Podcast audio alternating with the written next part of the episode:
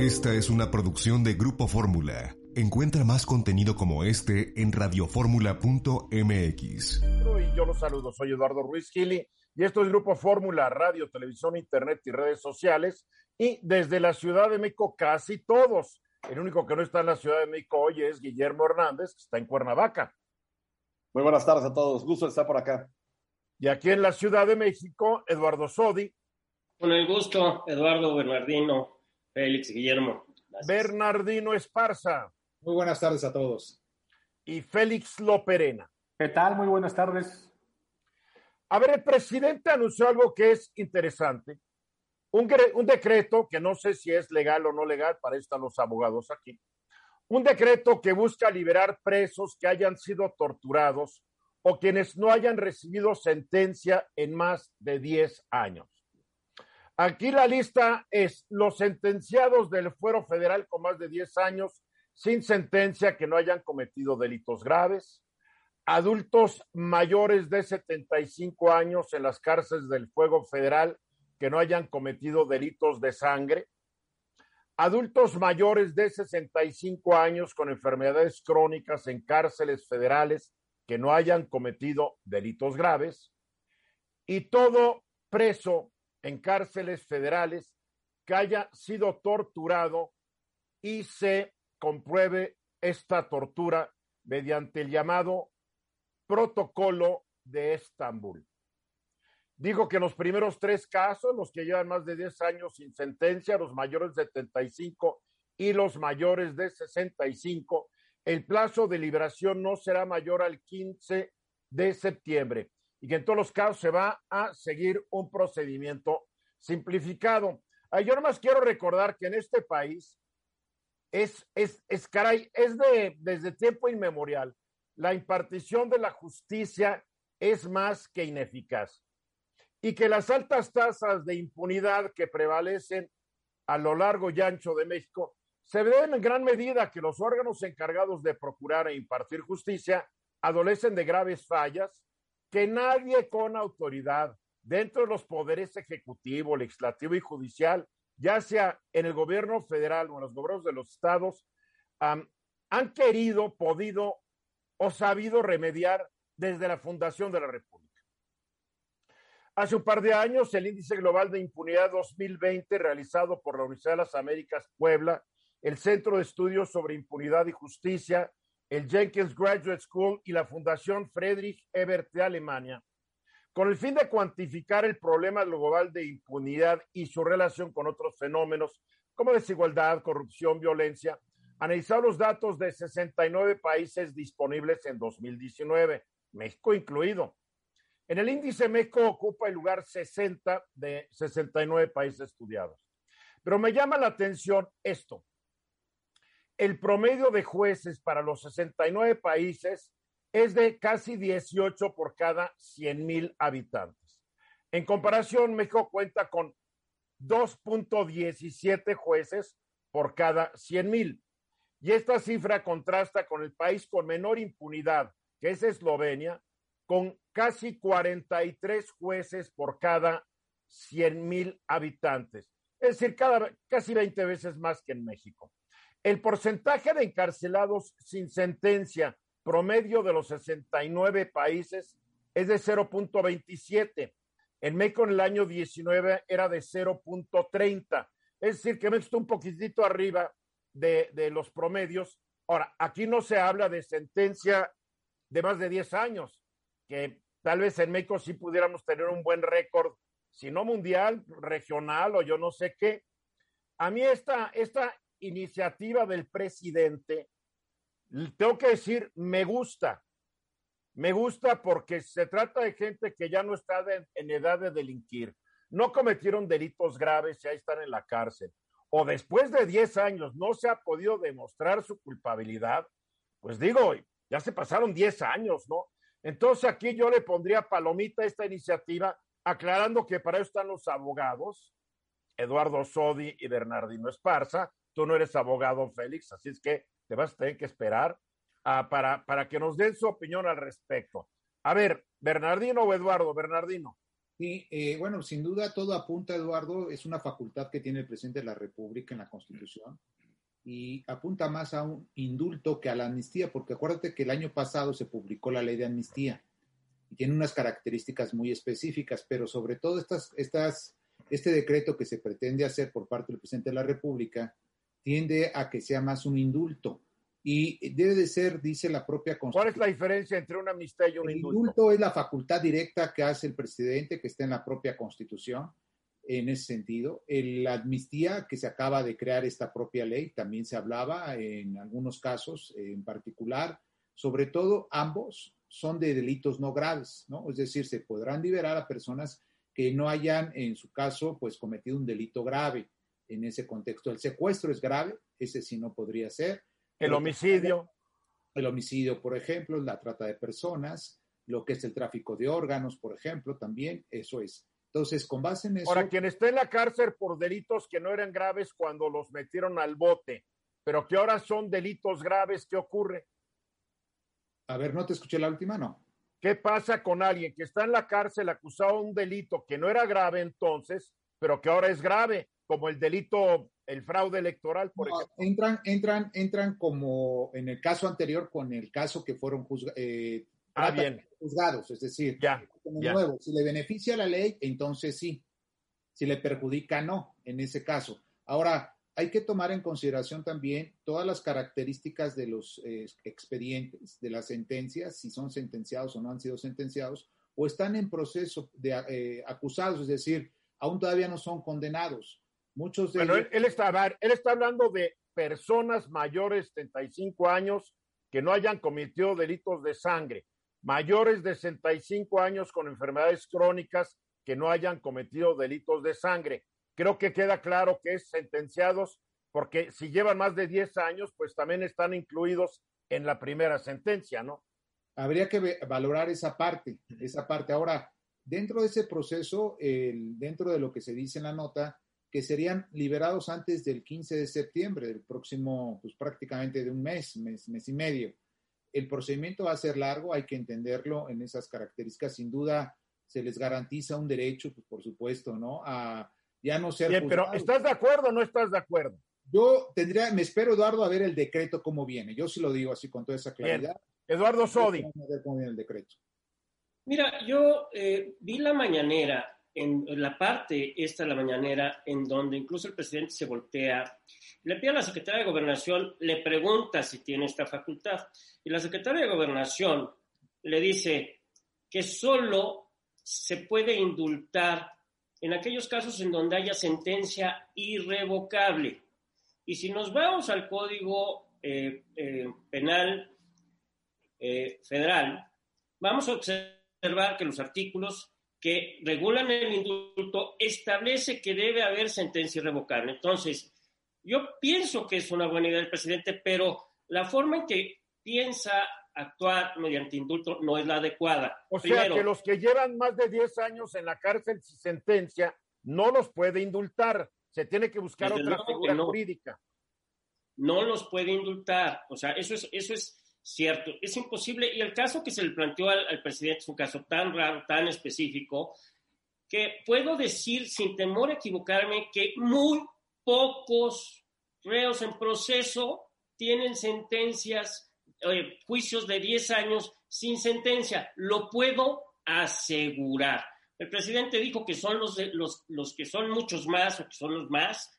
No es cierto son muy pocos que tienen un proceso de 10 años. Además, esto le corresponde al Consejo de la Judicatura Federal o al de la Ciudad de México.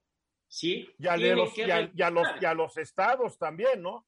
Sí, de cada estado. Porque esto Ahora, nomás cubre, esto nomás cubre a reos federales. No cubre donde la mayoría de los presos están, son en cárceles estatales y municipales. el Código Penal Federal te establece a la Ciudad de México y delitos federales. No habla de los otros estados, pero cada estado tiene su Bien. legislación.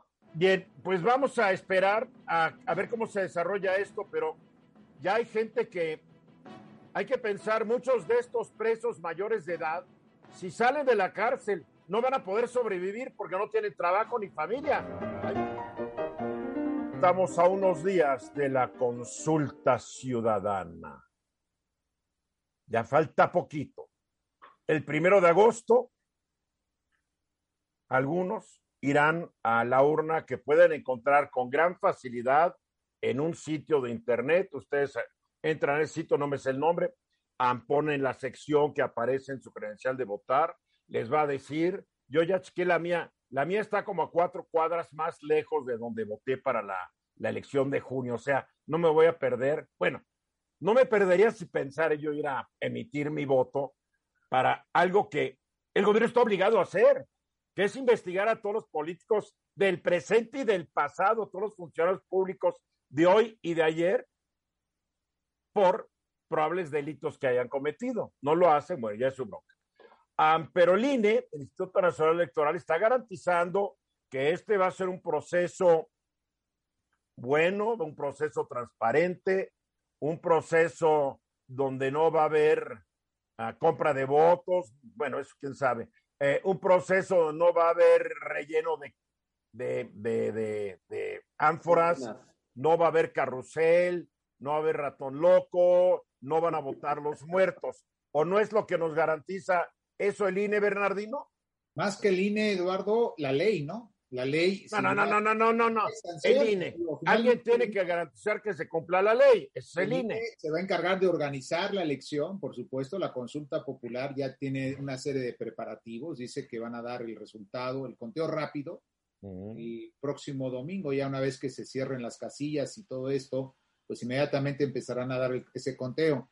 Pero yo quiero hacer una mención muy importante porque pareciera ser que, ese conteo ya sería el definitivo, no.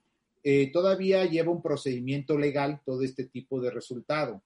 El INE dará ese conteo que no tiene ninguna oficialidad, entiendo de esa manera, es decir, no es definitivo, porque posteriormente, muy probablemente, eh, vayan a presentarse impugnaciones respecto a ello, a ese resultado, Eduardo y eh, así lo dice y lo determina la ley. Y una vez que el Tribunal Electoral resuelva la última impugnación de este caso, entonces el INE estará facultado para dar la declaración de validez de este resultado, de lo que fue ¿Qué Puede, ¿Qué puede originar una impugnación? A ver, aquí no hay candidatos que digan no estoy de acuerdo, aquí no, hay partidos políticos que digan el otro hizo fraude. digo, no entiendo. Es que es justamente eso, y el otro día por ahí lo platicábamos con Eduardo Sodi, justamente eh, fuera del aire un poco un recurso, ¿no? Que, que, hay dentro de la ley, de la propia ley de federal de, federal de consulta popular y de la ley de medios de impugnación en materia electoral. Sin embargo, un tecnicismo jurídico desde mi punto de vista dice que solamente en concreto quienes están legitimados para presentar medios de impugnación son las agrupaciones políticas nacionales o los partidos políticos. Mm. Justo en ese momento tú lo estás diciendo, Eduardo, pues no hay partidos, no hay agrupaciones políticas en este proceso electoral.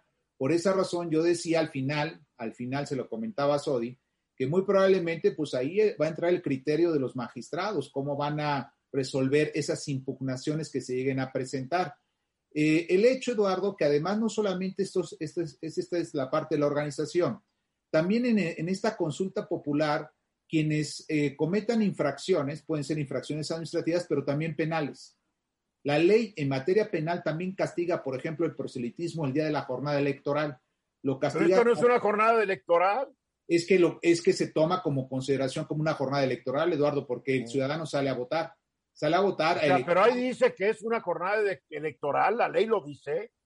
Dice, eh, se impondrá, por supuesto, de 50 a 10 días de multa, ¿no? A, a 100 días de multa y prisión de 6 meses a 3 años a quien durante el procedimiento de la consulta popular haga proselitismo o presión objetivamente a los electores el día de la jornada de consulta popular. Ya, o sea que antes del día yo puedo decir yo no voy a votar y hay gente que dice yo no, quiero votar. Puede ser previo, puede ser, puede ser también previo. Hay un, hay dos artículos en la ley que te señalan características de conductas para sancionar con delitos electorales. Bien, Félix. A ver, eh, yo tengo una, una, duda. ¿Qué te dice la ley en el caso de si están conscientes quienes la promueven que es difícil llegar al, al, al número que establece la ley de 37 millones y medio de votantes? ¿Qué dice la ley conforme al acarreo de votantes? Órale, le vamos a votar y vamos a llevarlos. ¿Hay, algo que diga la ley a este respecto? Solicite votos por paga, por ejemplo, es uno de ellos, ¿no? Que estén acarreando de alguna manera promesa de dinero u otra recompensa, que es parte también de las características de la. O sea, igual que una elección es muy parecida a la misma elección del 6 de julio. Bien, Guillermo. Pues mira, eh, primero, la, la, dirección de, la, de, Internet para poder ubicar la mesa, que es como, como abrís el comentario, aquí la digo, es ubica tu mesa.ine.mx. Ojo, ubica, ubica, tu mesa.ine.mx. La anterior. Sería buen, oye, sería un buen sitio para quien quiere reservar una mesa en un restaurante. Puede ser, exactamente. Entonces, es ubica tu mesa.ine.mx. Y como empezaba el, el, el, comentario de, de, de, este tema, pues la verdad es que el que garanticen los resultados para poder, eh, para darlos el mismo día, debe de ser para el INE algo muy sencillo, porque solamente tiene, va a tener mucho menos votos que los que tienen en, en una, en una elección normal y va a tener nada más dos preguntas, o sea, no tiene que, que repartir tantas, tantas respuestas y, y, y qué Es una pregunta con dos respuestas. Una pregunta con dos respuestas. Entonces, es un hecho que el INE tiene la capacidad para poder dar los resultados. Bien, Eduardo Sodi. Sí, dos puntos. Eh, en relación al recurso, sí, efectivamente, como dice Bernardino, pues hay, no está bien eh, armado o bien legislado este punto, simplemente se habla de que sí se puede impugnar. Yo podría pensar que pudiera impugnarlo cualquier ciudadano. ¿Por qué no? Y bueno, pues de modo se llenarán de este tipo de recursos. Y por otro lado, caray, eh, es vergonzoso que se esté tergiversando la consulta. Yo entiendo que el presidente la mandó con determinado fin, con nombres y apellidos, pero la Corte la cambió a actores políticos de años pasados. ¿Sí? No dice del, ojo, dice del pasado. Dice de años pasados.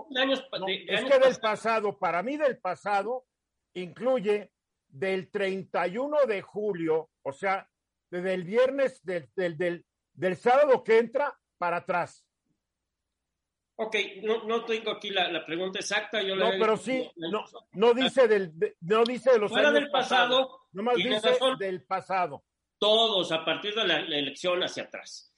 Y estamos viendo que existen pancartas y mucha comunicación en el sentido de que es para determinar si vamos a sancionar y meter a la cárcel a los expresidentes. Están tergiversando la pregunta de la Corte, que si bien es una pregunta demasiado elaborada, con recovecos por aquí y por allá, pues bueno, es la pregunta que se les va a hacer a los ciudadanos.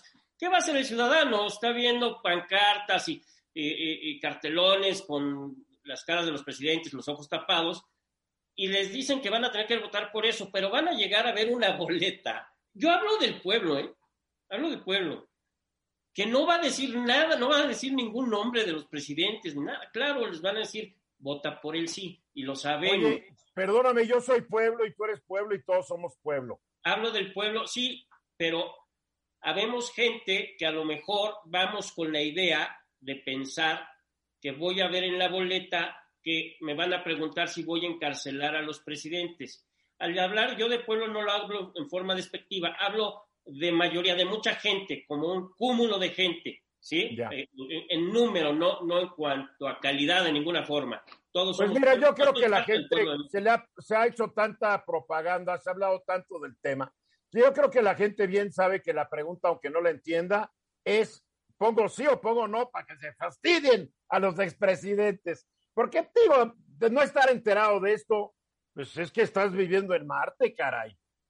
Digo, la verdad. A ver, nos queda un minutito breve, Guillermo a ver a los abogados. Entonces, si, si, si la respuesta no es, el resultado no es positivo ni, y, por ende ni vinculante, ya no va a pasar nada. El gobierno no tiene en, su, en, en, en ningún momento la capacidad de enjuiciar a algún actor de estos. Una es el resultado de la elección, de esta jornada, de la consulta popular.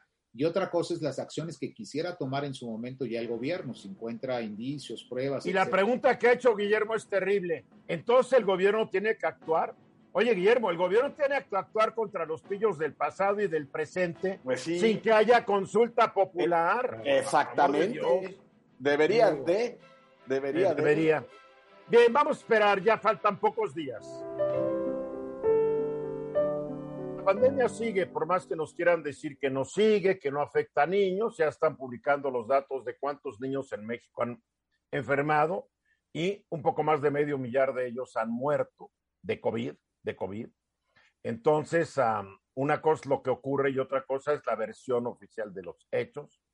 Por ahí un columnista dice que el presidente López Obrador ya está harto del señor Hugo López Gatel, que lo ha traicionado, que le ha fallado, pero que no lo corre porque no quiere darle el gusto a los detractores del gobierno o de López Gatel.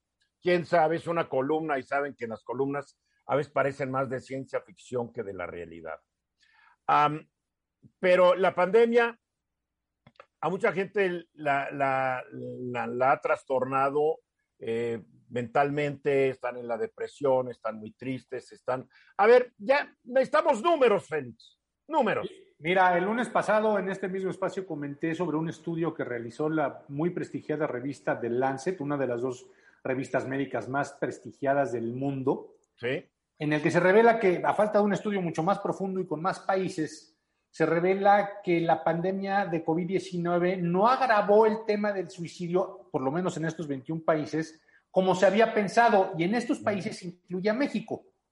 Ahora, los números de la pandemia han sido brutales. Hoy el INEGI dio a conocer que en el 2020 la cifra real de personas o la cifra real de personas que fallecieron debido al virus SARS-CoV-2 fue de 201.163 personas y no la que reportó el gobierno de 148.000. Es decir, murieron 35% más personas que la reportó el gobierno. Eso ya por, ejemplo, por eso hasta el día de hoy el Instituto de Investigación de Métricas de Salud de la Universidad de Washington, al día de ayer o al día de hoy, ya pone arriba de los 550 mil muertos en México porque el gobierno no nos está diciendo la cifra real, a pesar de que en la misma página de la Secretaría de Salud aparecen las muertes excesivas atribuidas a COVID. Entonces, ellos manejan datos para afuera, pero dentro del gobierno saben cuáles son los datos. Así es, y te voy a decir qué pasa. Es que el gobierno te dice, pues murieron tantas personas, pero solo son las que murieron en hospital, porque el INEGI sí está contando a las personas que murieron por el COVID en sus casas, en la calle, no solo en los hospitales. Porque México ha sido un fracaso la lucha contra el COVID y todavía se insiste en no hacer pruebas, pese a que ahora quieren que los niños regresen a clases sin que haya un esfuerzo masivo de pruebas. Así es. Ahora, ¿qué tan grave es esto? Fíjate qué tan grave es. El COVID fue la segunda causa de muerte después de las enfermedades del corazón. Las enfermedades del corazón causaron 218 mil muertes por y, este, y el COVID fue la segunda, inclusive por encima de la diabetes, más de 50 mil muertes encima de la diabetes, que fue la tercera causa de muertes. Imagínate nada más qué tan grave es el... Hay que también hacer un cálculo, eso no lo sabemos, alguien ojalá algún día, cuánta gente que murió por COVID murió porque ya era diabética. Así es. Porque es una causa que agrava la enfermedad. Así es. Ahora, si bien el estudio de The Lancet no, no nos dice, o eh, que, bueno, nos dice que esto no incrementó la tasa de suicidios, ¿cómo afecta o cómo afectó la pandemia el estado de felicidad a la gente? Pues fíjate que la, el ONU, la iniciativa Red de Soluciones para Desarrollo Sostenible de la ONU, cada año publica el Informe Mundial de la Felicidad. Y el informe correspondiente al 2021 señala que Finlandia es el país que mejor se ha sabido adaptar a la pandemia y es el país más feliz del mundo, pero además repite año tras año, es el que menos ha sufrido, el que más se ha sabido adaptar a la pandemia, se repite año con año. Los países que le siguen la lista, de acuerdo con este estudio de la ONU, son Islandia, Dinamarca, Suiza, Holanda, es decir, países con un, con, vaya, son los países que repiten siempre en la lista. El primer país latinoamericano en la lista aparece hasta el lugar 30 y es Uruguay. Le siguen los latinoamericanos, Chile en el 38, Brasil en el 41 y México en el 46 de la lista de estos países felices que mejor se supieron adaptar en la pandemia. Pues México en el 46 no se supo adaptar, no se supo adaptar nada. ¿Por qué? Porque del año 2017 al 2019, obviamente que no había pandemia, México estaba en el lugar 23, es decir, se cayó 23 lugares. 23 lugares. ¿Qué factores contempla este estudio? Pues mira, eh, contempla un, evalúa una escala del 0 a 10 de la felicidad y contempla bienestar social, ingreso per cápita, salud, esperanza de vida, libertad social, generosidad y ausencia de corrupción. No, pues con razón, con razón. Claro. Con razón. Ahora, pero yo no pierdo la, ¿La esperanza? la esperanza porque tú dijiste que Dinamarca creo que es el segundo país más feliz. Y como un día pronto vamos a tener un sistema de salud como el de Dinamarca, Noruega, Suecia, pues vamos a ser felices todos, porque es Oye. una promesa del presidente. Si te acuerdas, la esperanza era el último elemento de la caja de Pandora, ¿no? Digo, nomás este, ahí hay, hay como detalle, pero... Nada más que aquí estamos hablando de esperanza de vida, expectativa de vida. Lo Ah. que aquí es, es la- los años que al nacer se calcula que van a vivir. No, los pero es que como tú dijiste que no perdías la esperanza, ahora... Yo nunca dije eso, lo dijiste tú. Ah, bueno, los investigadores que hicieron este estudio midieron especialmente la confianza como un factor para medir esta felicidad. Y entonces algunos países que regularmente salían muy bien calificados, como Costa Rica, no aparecen ahora en el estudio porque resultó imposible diseñar un estudio viable precisamente por la pandemia. Pero ahí voy al tema mental. Algo que destaca este estudio es el incremento importante en temas de salud mental. 10% de los entrevistados dijo haber estado triste o preocupado el día anterior a la entrevista y el número de problemas de salud mental comunicados en las entrevistas se incrementó en 47% con respecto a los estudios realizados. Aquí estás hablando de los resultados generales o los de México. No, generales, esto es a nivel mundial. O sea, realmente los problemas mentales se incrementaron casi en 50%. Muy bien, Eduardo Sodi. Bueno, entiendo esto de los números y de este, esta medición. Me preocupa mucho que se siga insistiendo en que los niños deban regresar a clases. ¿Por qué? Porque las variantes del virus ahora son más agresivas, son más fuertes. Cada vez oímos de jóvenes y de niños y se nos olvida que enfermos, ¿no? Enfermos graves, y se nos olvida que para acudir a la escuela se necesita una movilidad.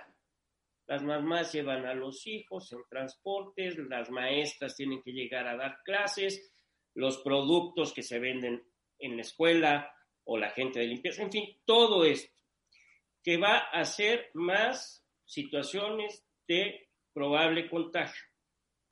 No pienso yo que sea el momento en este crecimiento de datos, 600 muertes y parece que 19 mil contagiados el día de ayer, en que de- deban regresar los niños a clase.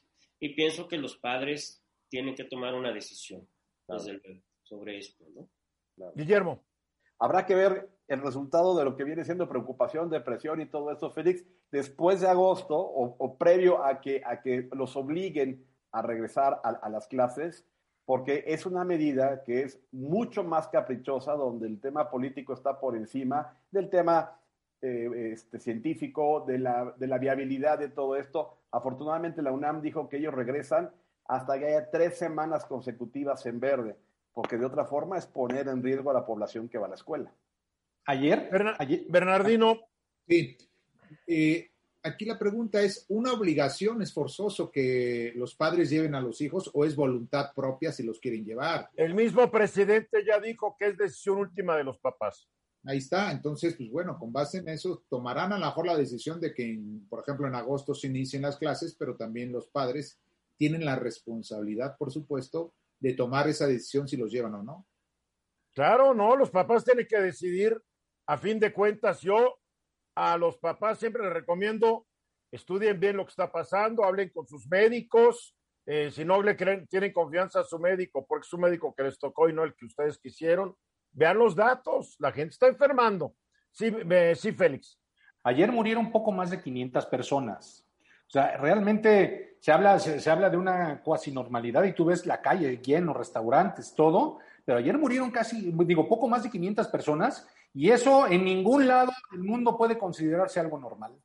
No, claro que no es normal, pero bueno, yo entiendo que nos quieren convencer a, en torno a lo que es imposible convencernos, ¿no? Pero a- así está el asunto. Hay gente que se la cree. Y gente que, es, y que, que se la cree y no se cuida, o que por estar vacunados se olvida de, de los cubrebocas y de las, de, las, de las medidas que hay que tomar aunque uno esté vacunado. No olvidar que la vacuna te protege de que no te dé gravemente el COVID en caso de que te dé. En la vacuna te protege a que no acabes en el hospital con un respirador. Es más, con la vacuna en un momento puedes adquirir el COVID y ser asintomático. Esa es la virtud de la vacuna.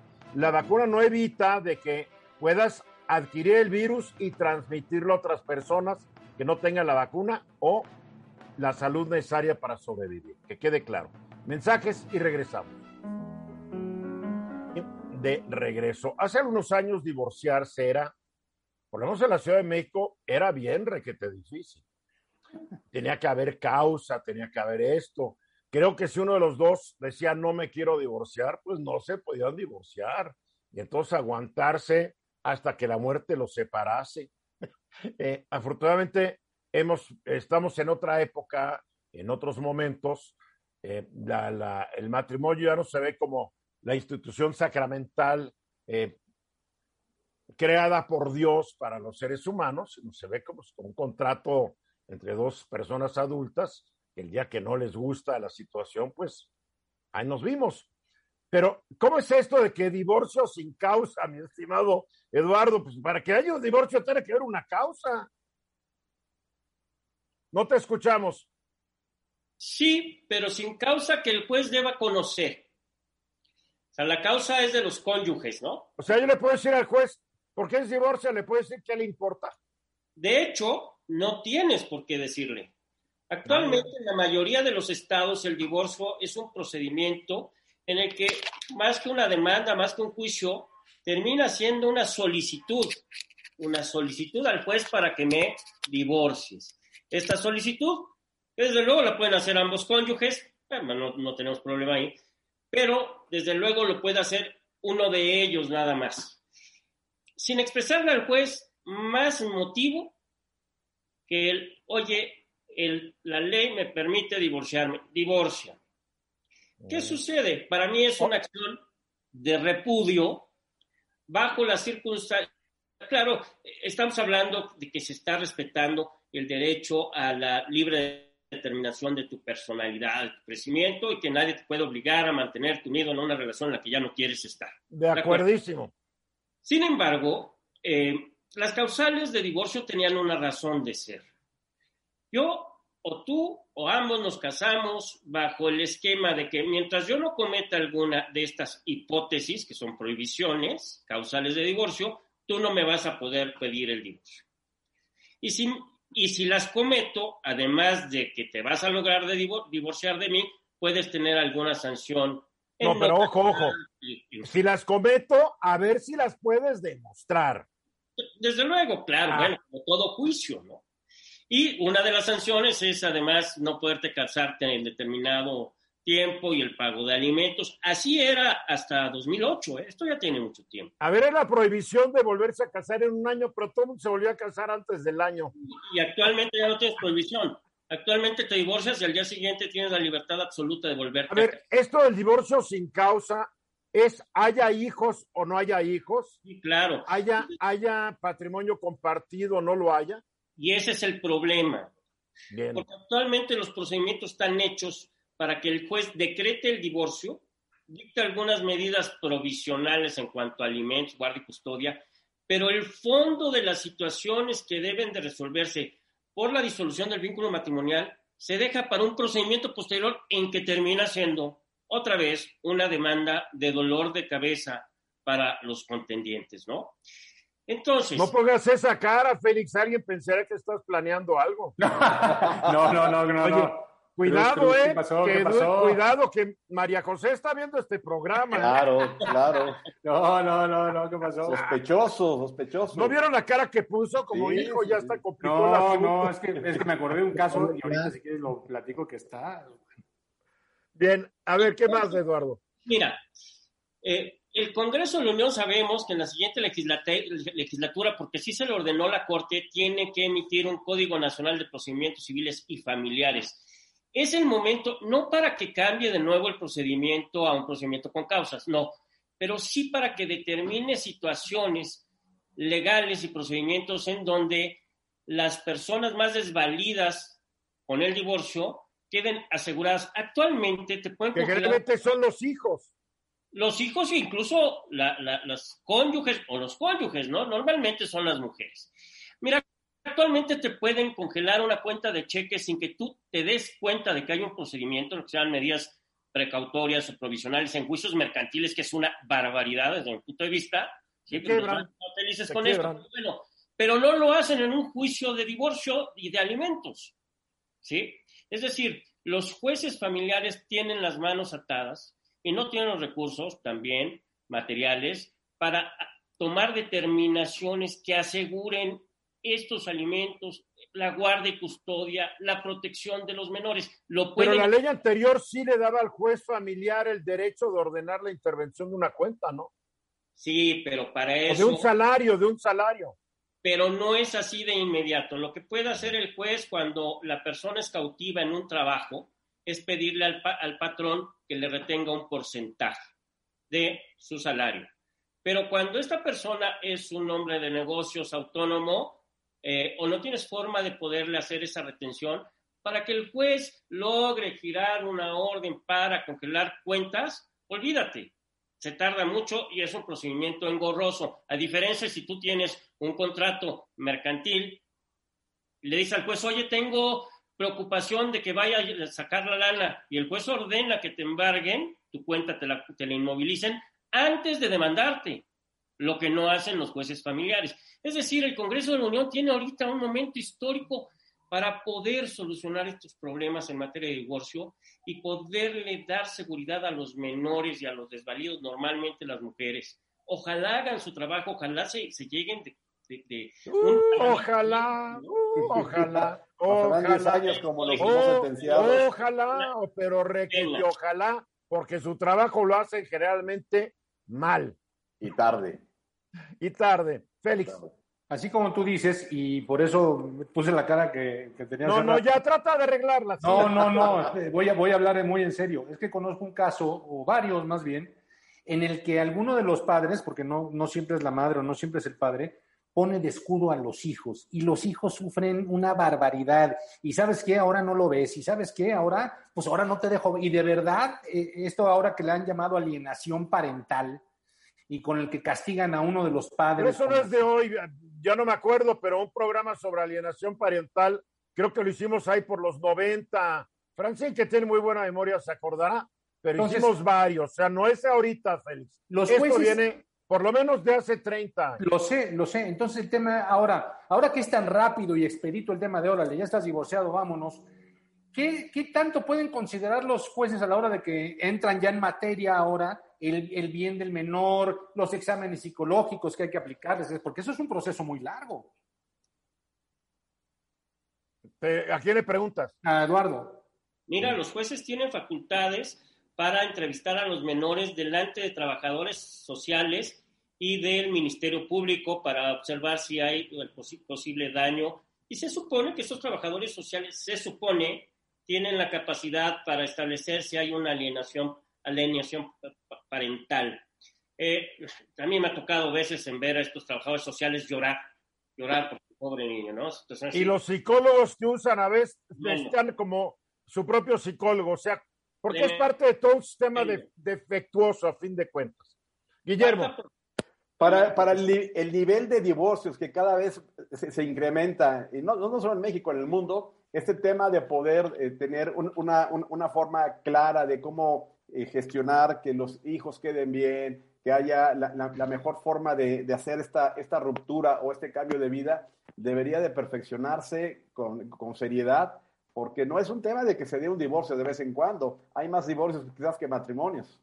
y además la gente se divorcia porque hay una bronca. Claro. Entonces, lo que dice Félix, ahí es que se pelean, por eso se están Sí. divorciando, Por- Félix. No, Sí, no, pero yo no dije que se pelearan. Y O en sea, un divorcio, a veces, como en todas las cosas de la vida, se usan todas las armas para salir airosos. Ni modo, es, es, es inevitable. Yo digo, creo que todos nos hemos sentado a divorcios donde pues la bronca es fuerte, Bernardino. Sí, fíjate que, no tengo los datos, Eduardo, eh, respecto a lo de la pandemia. Me supongo que el encerrón que se dio a los primeros meses ocasionaron mucho distanciamiento entre los propios cónyuges en su momento, entre los propios casados. Pero también eh, creo que toda la ventaja de una sentencia al final del divorcio es que al final el que perdió el caso, es decir, el que no se quería divorciar, vamos a decirlo así de esa manera, pues ya no puede apelar, es decir, ya no hay amparo, ya no hay recurso, porque todas las sentencias del divorcio, al menos en la Ciudad de México, pues dice que ya son inapelables y que causan, como dicen los, eh, justamente las leyes, que causa ejecutoria. Y al decirlo de este término, pues prácticamente ya no hay apelación, no amparo, y ya no hay, ya no puede recurrir, en otras palabras, el divorciante que no quiere divorciar, eh, divorciarse en ese sentido ante otros tribunales. Bueno, aquí estoy viendo una nota de hace un par de meses eh, que dice que la pandemia de COVID desplomó los divorcios y los matrimonios, pero no por otra cosa, estaban cerrados los tribunales, entonces no se puede la gente llegar a, divorciar. después de eso, sí, en, adelante se abrieron y van. No, sí, a ver, no están abiertos, abren un día sí, un día no, trae una carga de trabajo, me lo explicaba el otro día Eduardo Sodi, que ah, digo, la gente que se va a divorciar ya tiene que hacer cola o no, Eduardo. Bueno, si los juzgados familiares están topados, ya hay procedimientos en línea para el divorcio. ¿Ah, sí? Dame, a ver, dáselo a Félix, por favor. No, que yo, ¿por qué, hombre? Dale, no, no, no, no. Pero ambos cónyuges. A ver, a ver, la verdad, ¿no vieron que Félix puso una cara como ¿Qué planeó? Sí, sí, sí. Muy, muy, muy pensativa, maquiavélicamente pensativa. No, yo soy muy feliz, así que no, para no vean. Es cierto, con relación al divorcio no hay recurso. Con relación a otras determinaciones por el divorcio, sí los hay. Debemos recordar que ahora el casado por sociedad conyugal que te da derecho al porcentaje que hayan acordado, al 50%, ya sucede algo similar a un casado bajo separación de bienes es decir, casado bajo separación de bienes quien se dedicó al cuidado del hogar y de la familia preponderantemente de los hijos, tiene derecho a una compensación. Y esos temas quedan para después del divorcio. Y eso es lo que se hace eterno, ¿no? Y eso es lo que debe de cambiar el Congreso de hacer En el sitio www.gov.mx, diagonal trámites, diagonal ficha, diagonal divorcio-voluntario diagonal entidades 7814, les dicen cómo divorciarse en línea en diferentes estados del país. Aprovechen. Vamos a los mensajes y regresamos. ¡Félix! Ok, la canción. Aquí de regreso, la primera comisión de gobernación de la comisión permanente ya aprobó con 12 votos a favor, uno en contra y uno de abstención el dictamen para convocar un periodo extraordinario de sesiones. Para que nos explique qué acordó esta primera comisión que ella preside, me acompaña la presidenta de esta comisión, la senadora por Morena, Ana Lilia Rivera Rivera. Ana Lilia, buenas tardes. Hola, ¿cómo está? Muchas gracias. Buenas tardes. A, ver, eh, la gente ya no sabía si iba a haber esta sesión, esta, esta, este periodo extraordinario. Ya se aprobó por la comisión de ustedes. Ahora, ¿qué es lo que procede? En este momento estamos en la discusión del dictamen en el Pleno. Ya se aprobó el dictamen en lo general y ahorita estamos en la discusión de reservas para que sea discutido en lo particular.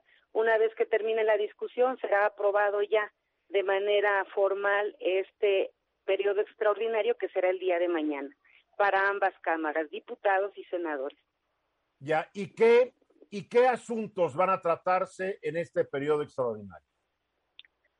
por ser dos eh, cámaras con facultades constitucionales en algunos aspectos distintas, se convocará a la Cámara de Diputados para que se ratifique el nombramiento del secretario de Hacienda y Crédito Público, toda vez que es una situación ya de urgente necesidad, pues el secretario de Hacienda necesita tener acreditada su firma diario. Entonces, esta es una facultad que le corresponde a diputados, lo van mañana a ratificar y los senadores estaremos ratificando el nombramiento del secretario de la Función Pública también. La Cámara de Diputados será Cámara de Origen para discutir el dictamen que modificará el transitorio primero de la, de la ley que aprobamos en materia laboral, en materia de subcontratación, a efecto de ampliar el plazo para que entre en función. Esa es este, la, la, la idea, la intención, y después pasará a Cámara de Senadores mañana mismo, después de que sea aprobado por Cámara de Diputados, para que mañana sea aprobada la ampliación de esta prórroga. ¿Durante cuánto piensan ampliar la prórroga? Porque sé que hay dos propuestas, una del PAN y la que, y la que parece que se va a aprobar. Como es Cámara de Origen, la de Diputados, ellos sabrán el día de mañana cuál es el dictamen que finalmente logran consensuar con las fuerzas políticas. Nosotros vamos a hacer Cámara Revisora, pero sí tenemos nosotros la claridad, los integrantes del grupo parlamentario de Morena, que la ampliación sería solo por un mes. Ana Lilia, los panistas se quejan de que se excluyó de este periodo extraordinario quitarle el fuero a los diputados Benjamín Huerta, acusado de abuso sexual en menores, y a Mauricio Toledo, acusado de enriquecimiento ilícito. ¿Por qué no se incluyó? Sí, miren, durante los últimos días tuvimos una discusión muy enfrascada para que se autorizara un periodo extraordinario que facultara a la Cámara de Diputados a iniciar los juicios de procedencia en contra de dos diputados y un servidor público, un funcionario del Estado de Morelos. Eso nos entrampó de tal manera que no podíamos sacar otros temas que venían dentro del dictamen y nosotros decidimos dividirlo. Sí va a haber una sesión extraordinaria para que se pueda votar el periodo de la Cámara de Diputados que, lleve al juicio de procedencia a estas personas. Hoy se presentó ya también la iniciativa, la semana que entra estaremos sesionando para autorizar a la Cámara de Diputados su periodo extraordinario, pero ya, ya únicamente para ese fin. Y ya habremos sacado hoy los asuntos que no entrampan en este juego de discursos de todas las fuerzas políticas que dicen estar a favor de luchar contra la impunidad, pero que a la hora de votar este se convierte solo en un discurso. Entonces, separamos los los asuntos y sí se va a votar ese periodo extraordinario la próxima semana. O sea, que el, que el periodo extraordinario inmediato es aprobar nombramiento de dos miembros del gabinete del presidente, siendo sumamente importante la del secretario de Hacienda, porque él todavía no tiene la representación legal del gobierno mexicano a través de la secretaría que está dirigiendo. Así es. Entonces, estamos sacando lo que urge y el otro asunto que también es importante lo estaremos ya tratando de manera solamente y exclusivamente para ese asunto la próxima semana. O sea que la próxima semana será el tema de los desafueros de dos diputados federales y lo que muchos dicen, un desafuero que no procede por tratarse de un funcionario estatal de lo que es el fiscal general de Morelos.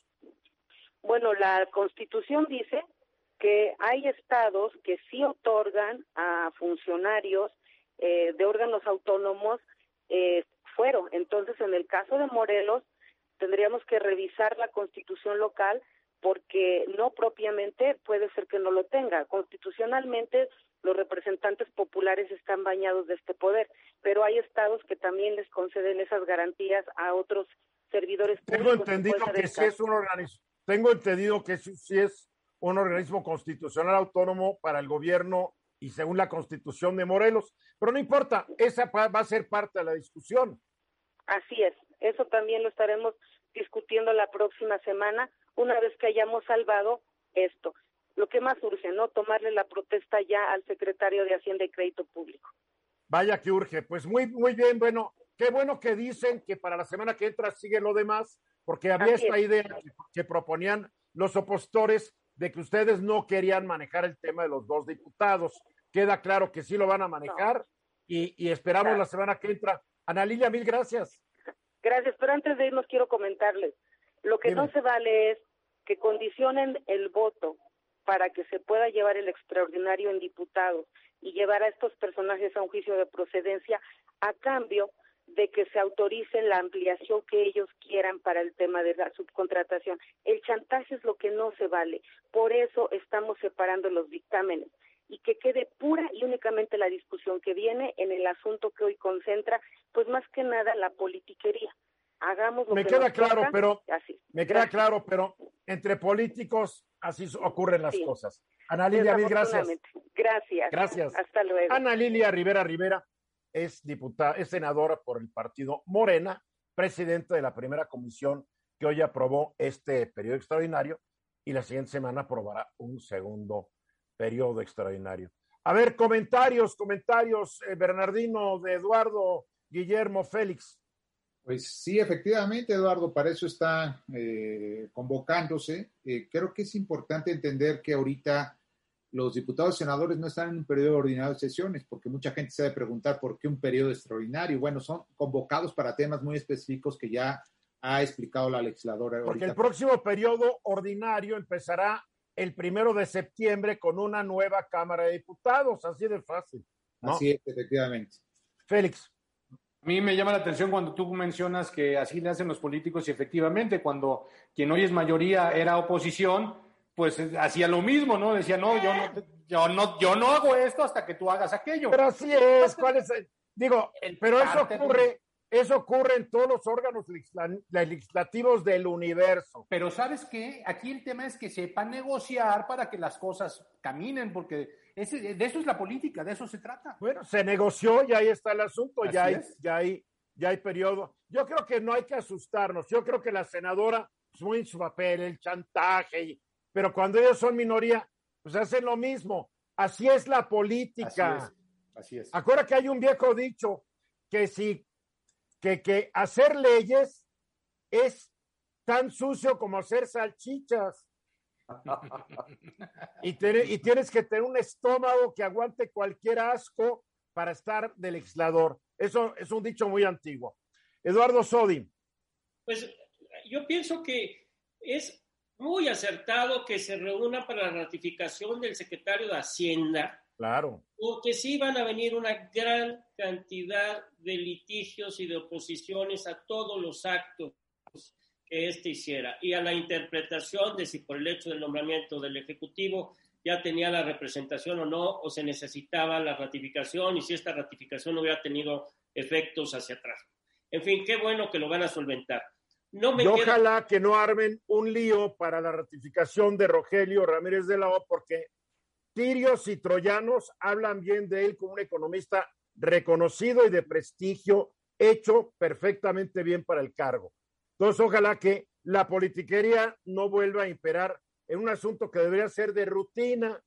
Pero bueno, ya estamos viendo la politiquería en tantos congresos y parlamentos del mundo que cada día más polarizados, que no debe asustarnos nada. Ahí está el asunto. Guillermo pues ojalá que puedan atender las cosas, sobre todo que son importantes. Este tema de Hacienda realmente no, no, no, no, no cabe en la mente que un secretario tan importante eh, no sea ratificado o pase tiempo en el, porque ya está de alguna forma en, en, el cargo. No, ya está, ya lleva más de una semana ahí el despacho. Y Pero bueno, ya lo van a ratificar, ya lo van a ratificar. Y la otra que, que arregle el, asunto de los otros legisladores que tienen una dudosa actividad extracurricular, ¿no? Bueno, ya parece, parece que la semana que entra les dan crán lo que sí estoy enterado, porque he hablado con abogados de Morelos, es que la Constitución lo reconoce al fiscal como titular de un órgano, órgano constitucional autónomo del Estado. No lo puede tocar el Congreso General de la República.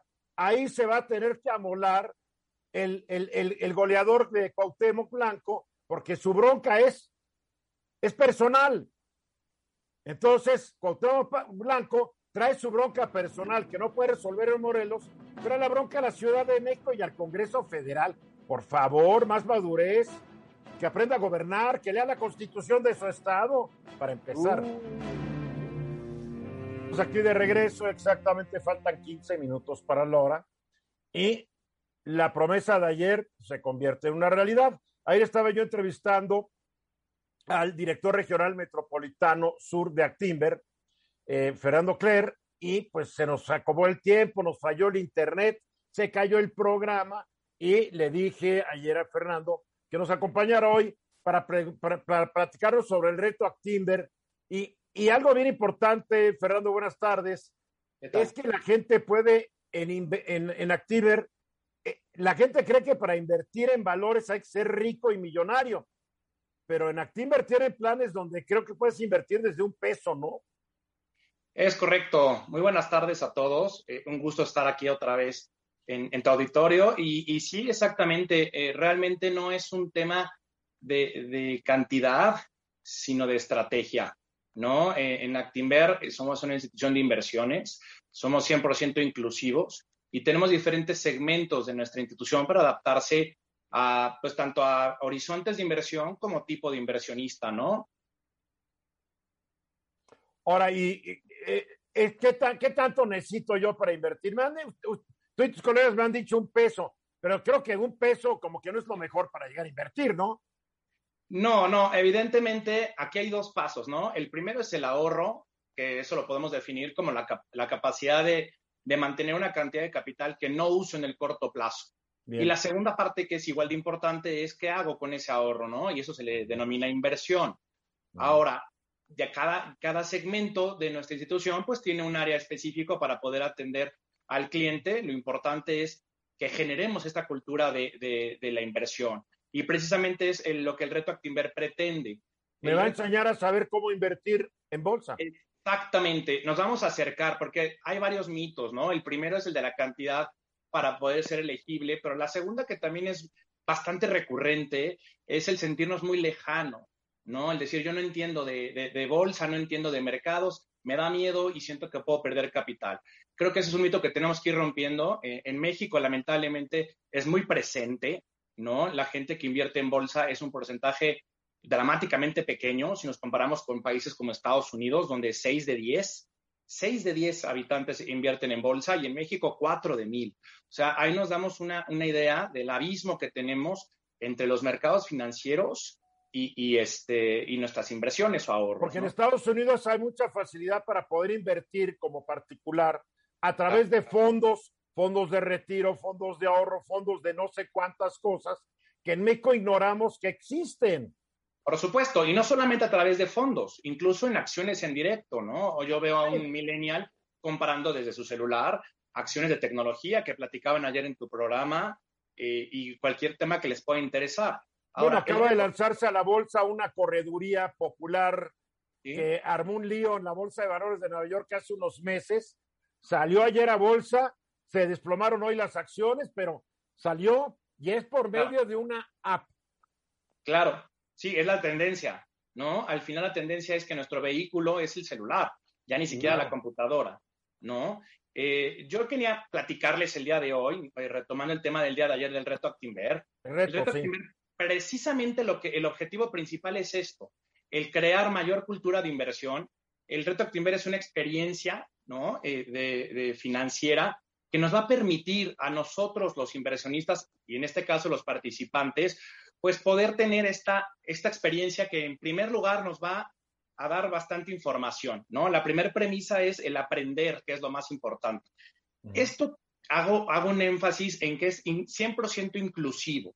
No importa si ya tengo conocimientos previos o no, no importa ni el sexo ni la edad, se adaptan los cursos, los talleres y las pláticas al nivel que yo tenga eh, de temas financieros. estas están dadas por nuestros especialistas en Actinver, por gente de la Bolsa Mexicana de Valores y por las empresas invitadas. ¿Y cómo, le entro, cómo le entro a los cursos? A los cursos, eso es importantísimo. retoactimber.com o a través de nuestras redes sociales. Vienen los requisitos, es rapidísimo en registrarnos. Ya está abierta el periodo de inscripción y hasta el 8 de agosto tenemos un 20% de descuento.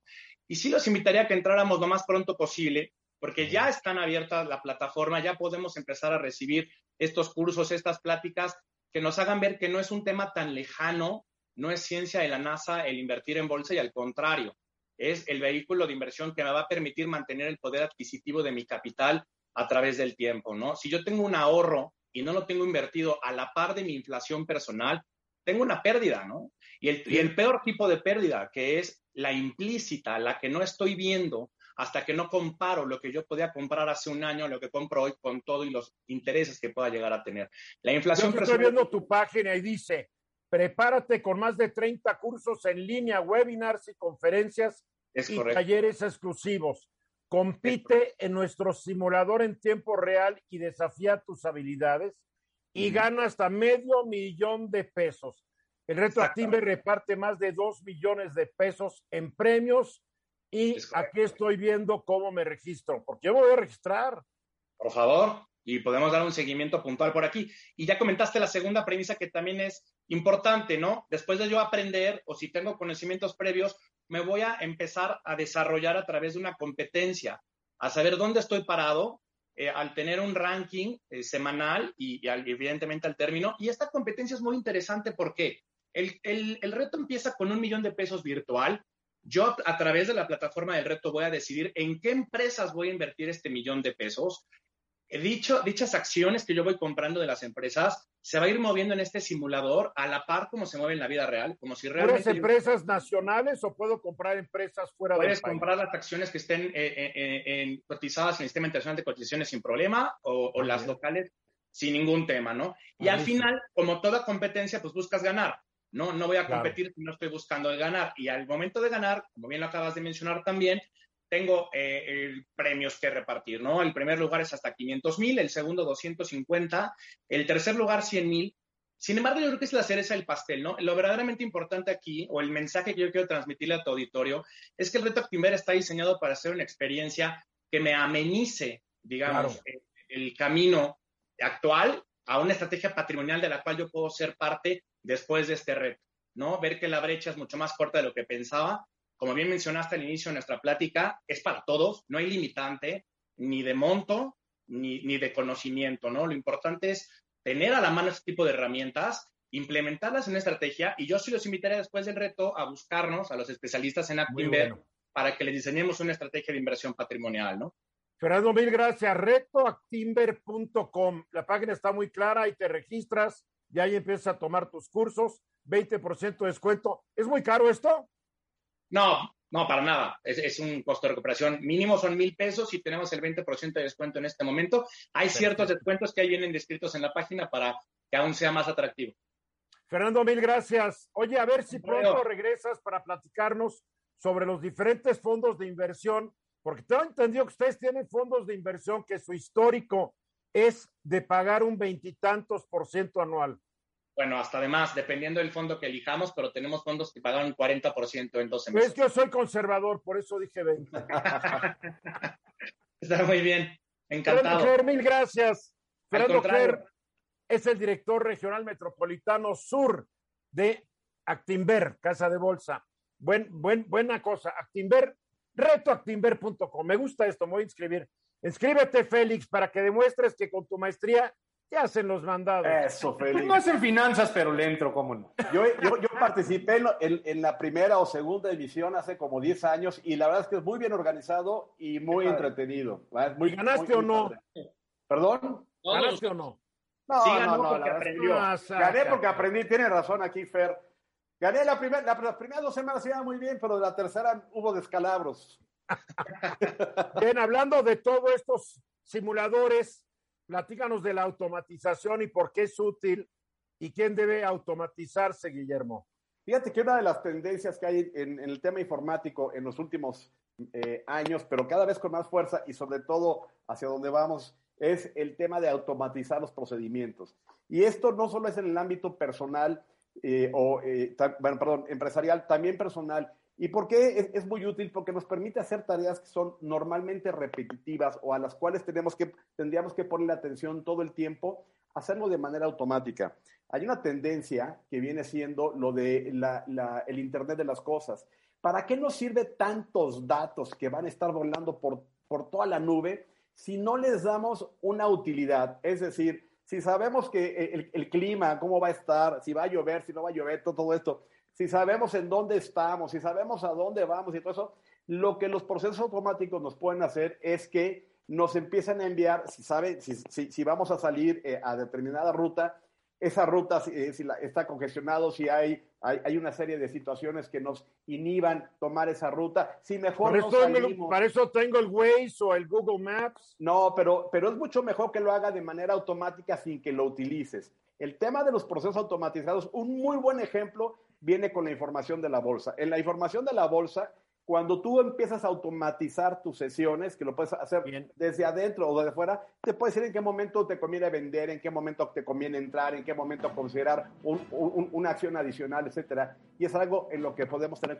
atención. Y sobre esto, Guillermo Hernández Salgado escribe y mañana o pasado estará todo lo que tiene que decir sobre este tema en ruizkilitimes.com. Nos vamos, gracias Fer, Guillermo, Eduardo. Hasta luego, eh, Sofi. Félix. Nos vemos. Hoy a las nueve en el diálogo, los espero. Esta fue una producción de Grupo Fórmula. Encuentra más contenido como este en radioformula.mx.